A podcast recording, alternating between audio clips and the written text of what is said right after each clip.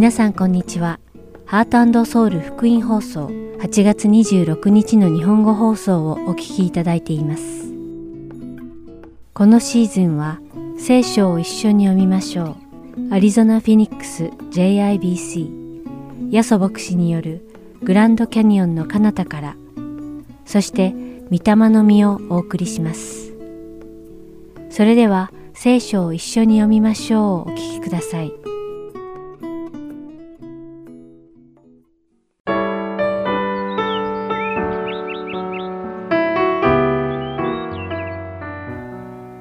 皆さんこんにちは。聖書を一緒に読みましょうのお時間です。お相手はダイヤモンド優子がお送りします。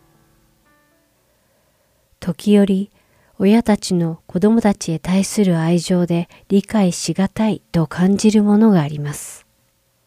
それは子供が欲しいといったものは何でも買い与え、やりたいといったことをすべて叶えてやるような愛です。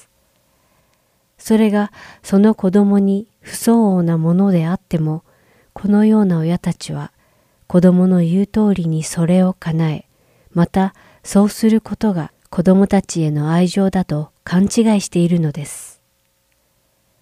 彼らはそれが本当に子供たちに必要なのか、またそれが子供にとって有益なのか、さらにそれが子供たちに必要で有益だとしても今がそれを叶えるのに最適な時であるのかなどを考えないのです。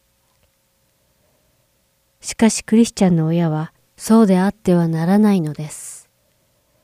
私たちクリスチャンは自分の子供たちを主の中で育てなければならない使命を与えられているのです。なぜなら彼らは自分の子供ですが、神様の子供でもあるからです。クリスチャンの大人たちはその神様の子供たちが神様の御心の中で成長できるように御言葉を教え正しい道に導き神様の価値観で子供たちを育てなければならないのです。今日皆さんと一緒にお読みする信玄第22章6節に若者をその行く道にふさわしく教育せよ。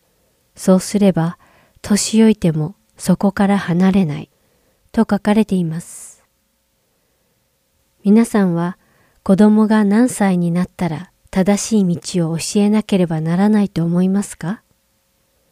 子供が言葉をしっかり理解できるようになる4、5歳くらいから教えたらいいと考える人が多いかもしれません。先ほどお読みした信玄第22章6節には、若者をその行く道にふさわしく教育せよ。そうすれば、年老いてもそこから離れないと書かれています。実は、この箇所に使われた若者という言葉のヘブライ語はナールですが、それは生まれて数ヶ月も経っていない血のみ子を意味する言葉です。つまり、言葉をうまく聞き取れない幼児ではなく、自分の体もうまくコントロールできないような乳児のことを示しているのです。このように聖書は私たちに幼い赤ちゃんの時から正しい道を教えるようにと教えているのです。それほど子供の成長に聖書的な教育が重要だということです。実際、教育は遅くなればなるほど難しいものです。一旦ある価値観を心に植え付けてしまうと、その価値観を捨てて別の価値観を自分の中に取り入れるのはなかなか難しいからです。そして続く信玄第22章15節には、愚かさは子供の心につながれている。懲らしめの杖がこれを断ち切る。と書かれています。この部分は新共同訳聖書には若者の心には無知がつきもの。これを遠ざけるのは悟しの無知とあります。子供たちは未熟なので善悪を区別する基準が曖昧で判断力も不足しています。そのような子供たちを放っておくと、彼らは判断がうまくできず、愚かなことをするようになります。そして愚かなことをしていると、愚かな人生を送ることになるのです。だからこそ、親は自分の子供が幼い頃から善と悪、そして神様の価値観と滅びゆくこの世の価値観の違いを明確に子供たちに教え、彼らが進むべき正しい道を示し、教えてあげなければならないのです。そして必要であれば子育ての中にしつけ、つまり懲らしめる、あるいは悟しの無知を与えなければいけないということです。なぜなら、懲らしめが愚かなものを遠ざけるからです。この懲らしめは愚かなものを遠ざけるという表現をひっくり返してみると、懲らしめがなければ愚かなものが近づいてくるということになります。このように、子を愛しているからといって、彼らの望むものを何でも叶えてあげるではいけないのです。愛しているからこそ、親は子に正しいことは正しい、間違ったことは間違いだ、ときちんと教えなくてはならないのです。それで子供が万が一愚かなことをしてしまったら、懲らしめを与え、彼らを正しい道に導き直さなければならないのです。どうかこの放送を聞きのリスナーの皆さんが、神様から預かった子供たちを神様の知恵を持って主の道に正しく導くことができるよう願います。それではお祈りします。天の愛する神様、皆を賛美いたします。私たちクリスチャンの大人たちが子供たちが好き勝手に求めるものを何でも与えるような大人になりませんように。また私たちがいつも主にあって子供たちに神様の御言葉と価値観を教え彼らが神様の価値観で物事を判断し、行動できるように、あなたの尊い知恵を持って手助けできますように。そして、もし子供たちが誤った道を歩んでいるなら、それを私たちが彼らを愛を持って懲らしめ、正しい道に導けますように。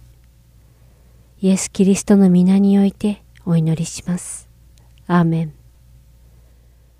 それでは今日の聖書箇所、信玄第22章、1節から29節までをお読みして、今日の聖書を一緒に読みましょう終わりたいと思います。名声は多くの富よりも望ましい。愛子は銀や金に勝る。富む者と貧しい者とは互いに出会う。これらすべてを作られたのは主である。利口な者は災いを見てこれを避け、わきまえのない者は進んでいって罰を受ける。謙遜と主を恐れることの報いは富と誉れと命である。曲がった者の道には茨と罠がある。魂を守る者はこれから遠ざかる。若者をその行く道にふさわしく教育せよ。そうすれば年老いてもそこから離れない。富む者は貧しい者を支配する。借りる者は貸す者のしもべとなる。不正をまく者は災いを刈り取る。彼の怒りの杖は廃れる。善意の人は祝福を受ける。自分のパンを夜べのない者に与えるから。あざける者を追い出せ。そうすれば争いも出ていく。喧嘩も悪行もやむ。心の清さを愛し、優しく話をする者は王がその友となる。主の目は知識を見守り、裏切り者の言葉を覆す。怠け者は言う。獅子が外にいる。私は巷で殺されると。他国の女の口車は深い穴のようだ。主の憤りに触れた者がそこに落ち込む。愚かさは子供の心につながれている。懲らしめの杖がこれを断ち切る。自分を富まそうと夜目のないものを虐げる人、富む人に与えるものは必ず乏しくなる。耳を傾けて知恵のある者の言葉を聞け。あなたの心を私の知識に向けよ。これらをあなたのうちに保つなら楽しいことだ。これらを皆あなたの唇に備えておけ。あなたが主により頼むことができるように。私は今日特にあなたに教える。私はあなたのために勧告と知識についての三十句を書いたではないか。これはあなたに真理の言葉の確かさを教え、あなたを使わした者に真理の言葉を持ち帰らせるためである。貧しい者を彼が貧しいからといってかすめ取るな。悩む者を門のところで押さえつけるな。主が彼らの訴えを弁護し、彼らを奪う者の命を奪うからだ。怒りっぽい者と交わるな。激しやすい者と一緒に行くな。あなたがその習わしに倣って自分自身が罠にかかるといけないから。あなたは人と制約をしてはならない。他人の負債の保証人となってはならない。あなたに償うものがないとき、人があなたの下から寝床を奪い取ってもよかろうか。あなたの先祖が建てた昔からの地境を移してはならない。上手な仕事をする人を見たことがあるか。その人は王の前には立つが、身分の卑しい人の前には立たない。今日も聖書を一緒に読みましょうにお付き合いいただきありがとうございました。お相手はダイヤモンド優子でした。それではまた来週お会いしましょう。さようなら。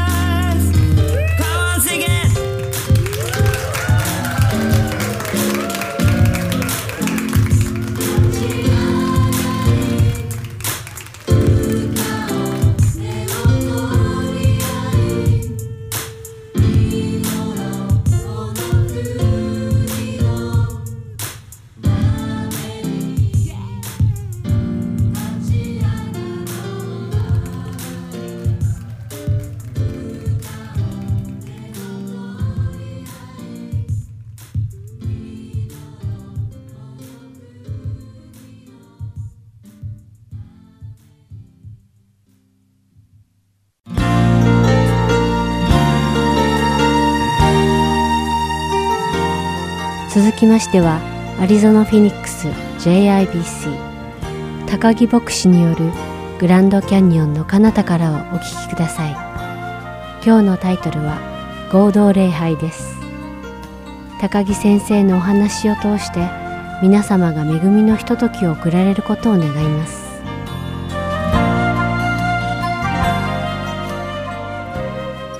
おはようございます。え私は東京から来ました。日本の、えーフェニックスは暑いですね。乾いています。霊的にも今日は、えー乾くというお話をしたいと思います。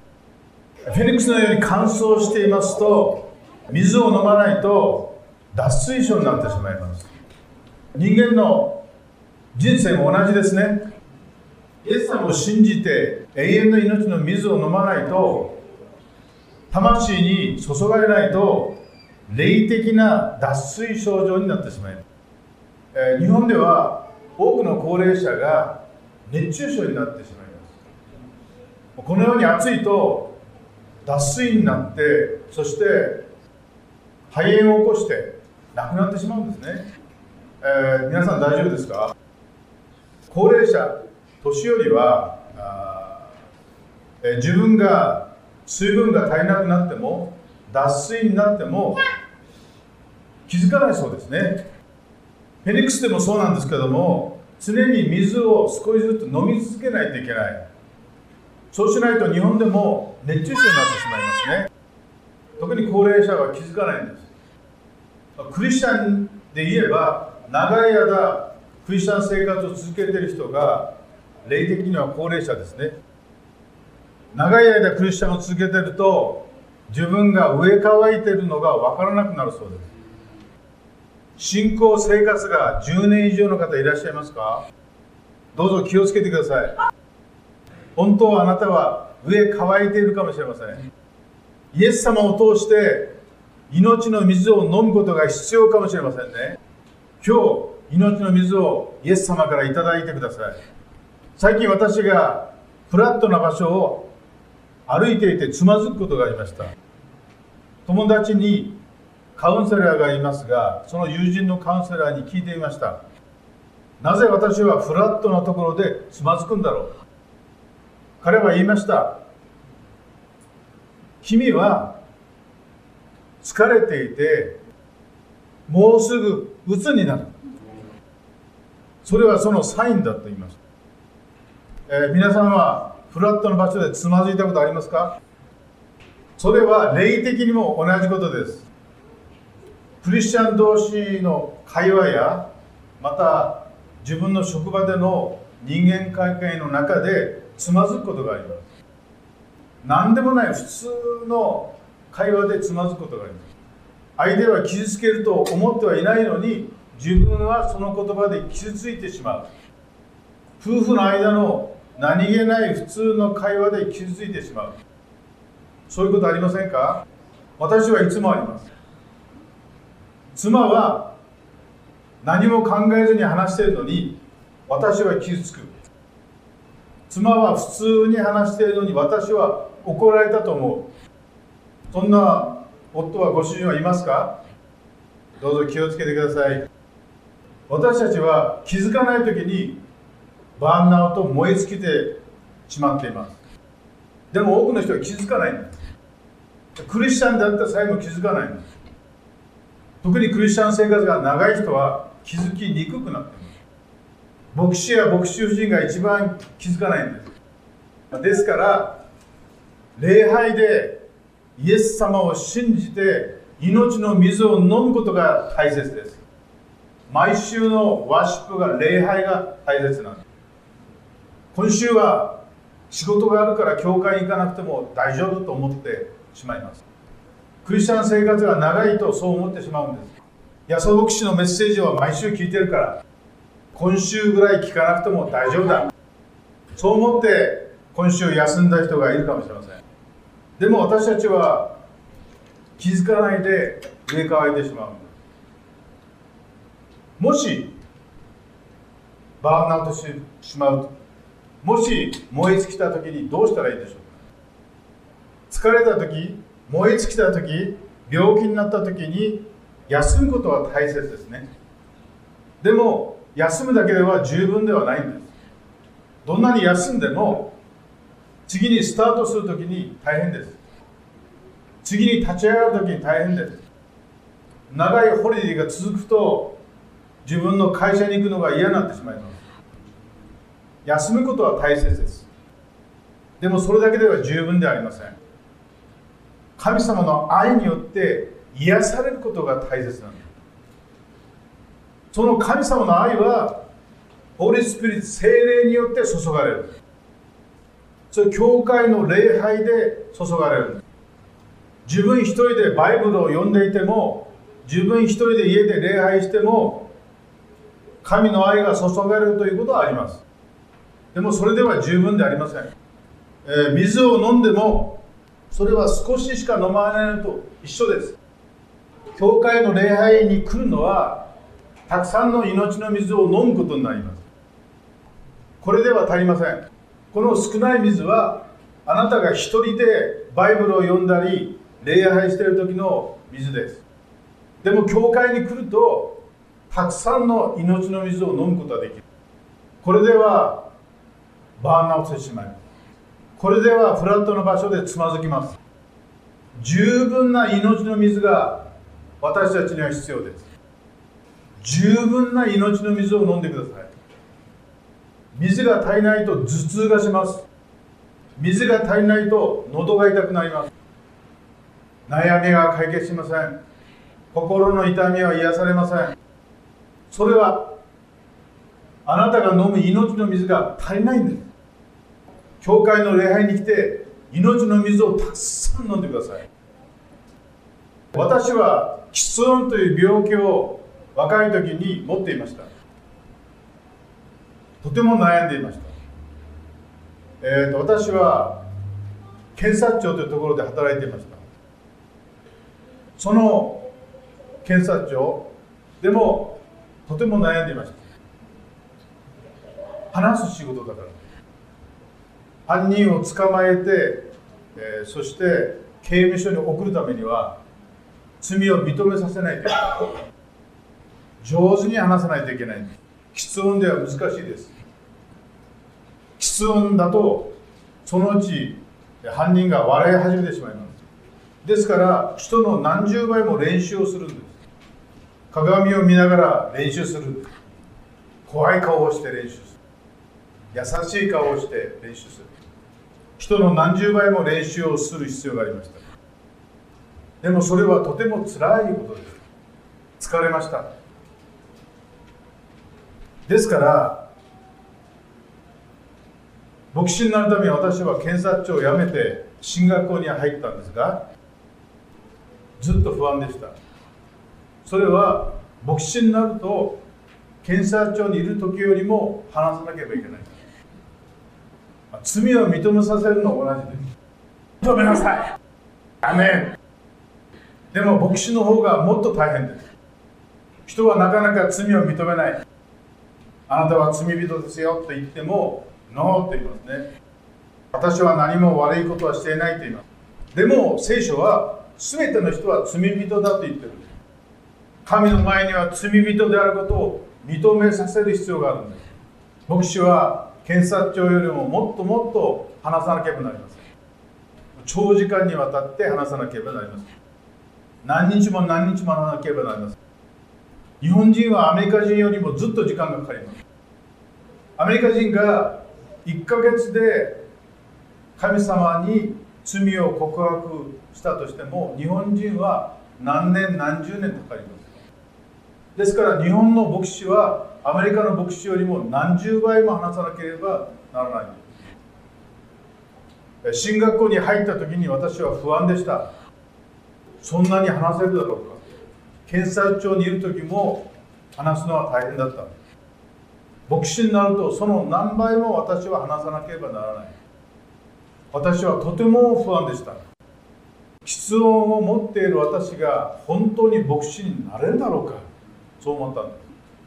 進学校入学して3年目の時に私は結婚式の知識をすることになりました。教会の主任牧師が今度の日曜日結婚式があるけれども私ができなくなったのであなたが知識をしなさいと言いました。でも私はまだ進学校セミナリーの学生ですからできませんと言いました。でも主任牧師は言いました。大丈夫。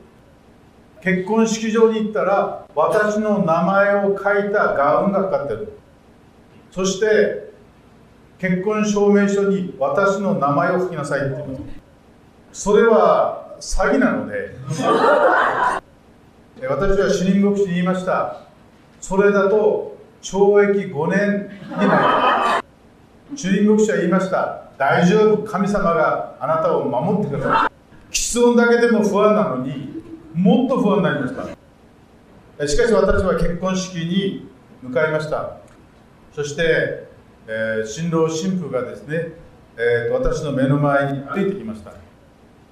でいよいよ聖書を読んで結婚式のお話をする時が来ました。もう心は不安でドキドキしてる。そして話を始めた時に心がなぜか喜びでいっぱいになっそして言葉が詰まることはなく流暢に流れるように話し始めたんですまるで唇や舌が溶けるような感じで話すことができた。私は生まれて初めて楽しく話すことができました。それまでずっと話すことはつらかったその日から私はおしゃべりになりいつも妻があなたの話は長すぎると言います。えー、安牧師の話は短いと思います。えー、私の今の話も短いです。安心してください、もうすぐ終わります。そして私は結婚証明書に名前を書きました。自分の名前を書いたんです。私は刑務所に行かなくてすみません。神様の愛が精霊によって注がれるときに人は癒されますそのためにはイエスを信じて聖霊を受けることが必要です。それはイエス・キリストが私たちの罪を許すために十字架にかかってくださったから。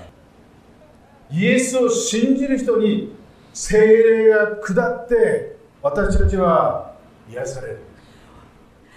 聖霊が命の水です。命の水は毎週飲まないといけません。命の水は一日一日毎日毎日飲まなければなりません。皆さんがこのフェニックスで水を飲まなかったらどうなりますか？脱水になります。精霊を受けることも命をの水を飲むことも同じです。毎日毎日毎週毎週精霊を受けることが必要です。クリスチャン生活が長い人が危険です。Are you sure? Okay? 私は10年前にクリスチャンになりましたとある人が言いました。その人はイエスを信じて聖霊を受けた証をよくします。たくさんの人の前でその証をよくします、えー私はその人に聞きました。あなたは10年前に聖霊を受けてその後いつ受けましたか？って聞いたの。あなたの証はいつもその10年前の証ですねって一番最近あなたが聖霊を体験し命の水を飲んだのはいつですかって今聞きました。そうすると彼は言いました。10年前に聖霊を受けて命の水を飲んで以来飲んだことはありません。私は言いました。あなたは燃え尽きてますね。気づかないかもしれないけど燃え尽きてますね。私たちの証はラストウィーク先週1週間の証をするべきです昨日命の水を飲んだ証をするべきです今日今命の水を飲んでいる証をしてください。あなたは今精霊を受けてますか？今命の水を飲んでますか？それがクリスチャン。です今日命の水を飲んでください。精霊を受けてください。今日イエスを信じてください。え私たちは癒されるだけではなく問題を解決することも大切です。自分が癒されても問題はたくさんあります。職場にも学校にも家庭にも問題を抱えているんではありませんか？私たちがイエスを信じるのは問題を解決するためでもあります。私が検察庁で働いている頃一つのある刑事事件がありました。逮捕状を私は裁判所に請求しなければなりませんでした。その翌日の朝警察から電話がかかってきました、えーもう犯人が目の前に来てるんですが逮捕状が届いていません。という電話がかかってきました。私は気を失いそうになりました。逮捕状を請求するのを忘れていた。でももう犯人を連れてきてる。私は祈りました。主を助けてください。そして、えー書類を持って裁判所に走っていったんですでも逮捕状を届けた時はもう夕方でした。私は思いました。犯人はもう逃げて警察官は帰ってしまってそして私は責任を取って仕事をクビ、はい、クビになるだと思います。逮捕状を届けるのが何時間も遅れたのですから。でも、みんな待っていた。なんと犯人も待っていた。自分が捕まるのを何時間も待っていた。ミラクル、奇跡だ。神様はイエスを信じる者をどんな問題も解決してくださるんです。イエスはそのために十字架にかかってくださった。どんな問題も解決してくださるんです。それを信じることがクリスチャンです。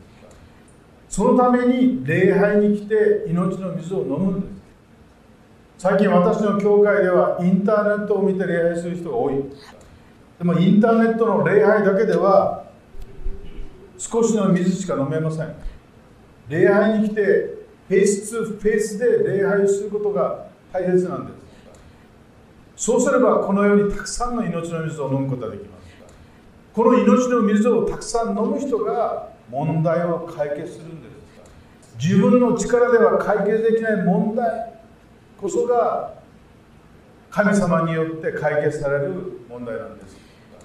人は自分の力で解決できるならば悩んだりしません。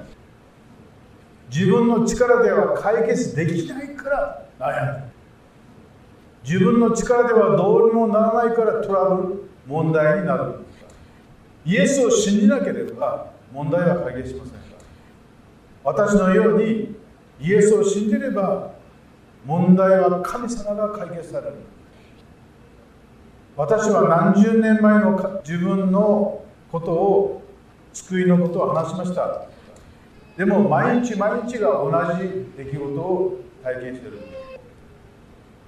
自分の友人に裏切られても自分の子供に問題が起こっても自分の仕事でトラブルにあっても毎日毎日イエスを信じて命の水を飲んでいけば問題は解決されるんです。皆さん世の中の夫の皆さん妻に怒られても問題は解決するんです。妻が怒ったら自分の部屋に入って祈りましょう。主よ助けてください。ローセンビーそうすれば問題は解決されるんです。イエス様を信じて精霊を受けて命の水を飲んで問題を解決していただきましょう。イエス・キリストの十字架は私のためであったと信じる人が救われる。一緒にお祈りしましょう。アレルヤ主なる神様どうぞ私を助けてください。今日私を助けてください。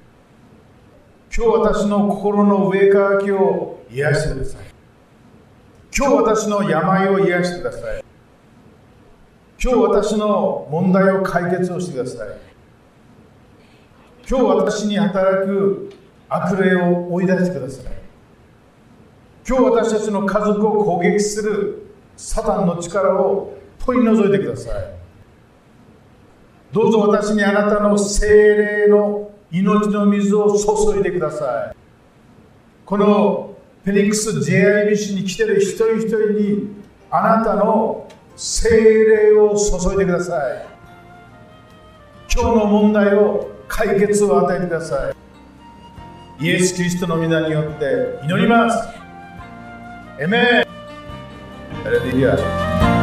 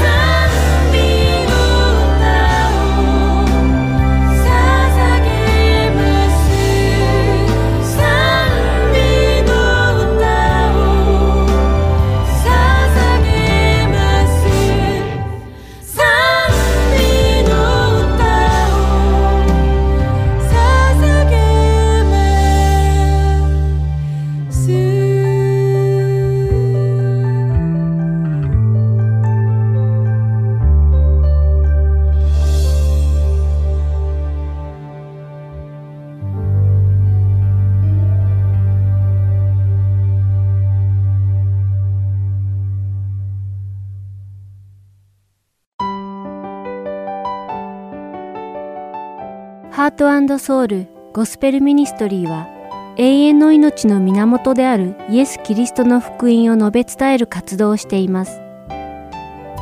もしこの放送をお聞きになっている皆さんの中で神様、そしてイエス様のこと、または永遠の命についてもっと知りたいと思われる方がいらっしゃいましたら、どうぞこちらのウェブサイトまでお気軽にご連絡ください。heartandsoul.org at gmail.com heart and seoul.org at gmail.com またこれからもこのハートソウルミニストリーの CD をご希望の方は E メールとお名前ご住所をご記入の上ハートソウルの E メールまでお知らせください。ご連絡いただき次第配送無料にて送らせていただきます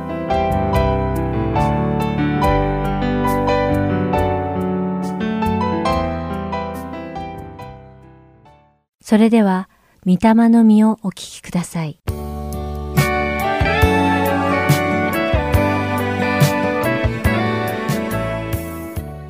ハートソウル福音放送のリスナーの皆さん、こんにちは。御霊の実の時間です。お相手は横山まさるです。神様が与えてくださる御霊の実とは一体何であるのか、そしてそれがどう私たちの信仰生活に関わってくるのかを学び、祈り、心の中を主に告白していく番組です。今日は7つ目の特徴である忠実さについてお話します。忠実であることとは、まず、揺るぎなく一貫性のあることを指します。また、誠実、真摯、高潔と訳されることもあります。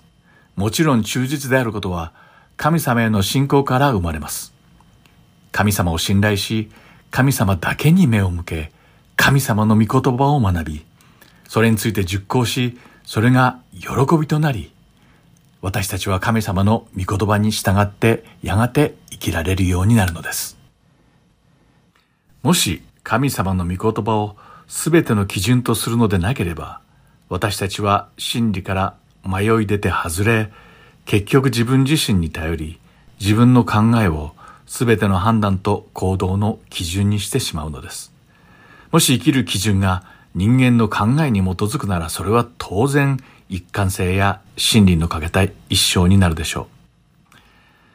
そのような状態は死を知らないこの世に生きる人にはよくあることかもしれませんが、イエス・キリストに信仰を置く者の人生はそうであってはならないのです。神様が信仰者の人生に望まれるのは、主への服従から来る忠実さであり、心と体の完全な献身なのです。どんなことでも、たとえそれが大きなことでも、小さなことでも、神様にすべて信頼し、心を尽くして自分ができるベストを行うのです。誰も見ていない時でも、私たちのうちに働いてくださる精霊に信頼を置いて、正しい行動を貫き通すのです。神様は忠実なお方ですから、約束を守ってくださいます。ヤコブが約70人の大家族を引き連れて、エジプトのゴシェンの地に行った話を覚えていますか？そのゴシェンの地で、ヤコブから出た民の数は、なんと200万人以上に増え、繁栄したのです。神様は、アブラハム、イサク、ヤコブへの約束をしっかりと果たされました。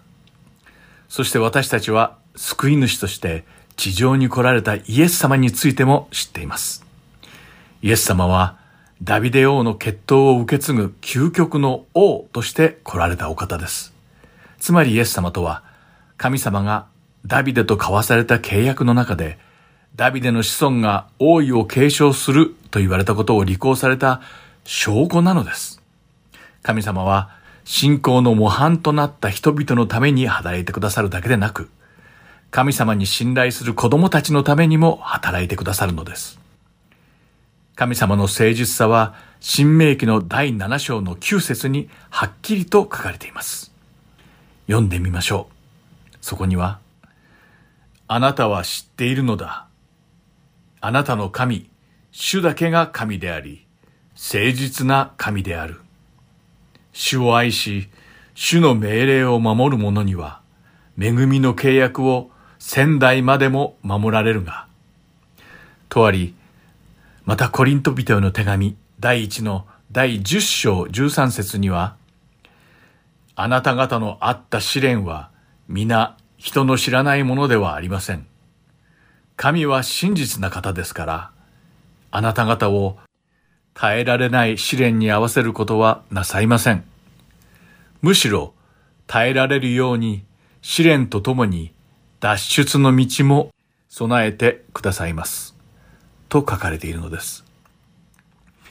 もし私たちが御霊の実が実り、生活の中で忠実さとして現れることを本当に望むのであれば、私たちは常に三つの重要なことを心に留めておかなければなりません。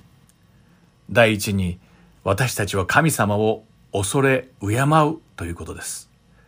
私たちは神様にお世話していただいているのですから、神様により忠実であるためには、主にもっと目を向けて、主と共に時間を過ごすことが大切なのです。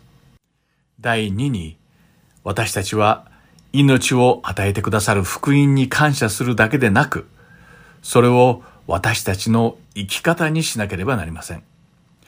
福音に従って生きれば生きるほど、神様のご臨在を体験し、信仰が深まり、より忠実になっていくのです。第三に、私たちはイエス様のご再臨についても確信を持たなければなりません。その確信が持てると、たとえどんな状況に置かれても、イエス様がご再臨される時まで、神様に忠誠を誓い、揺るぎない信仰を持って生きることができるようになるのです。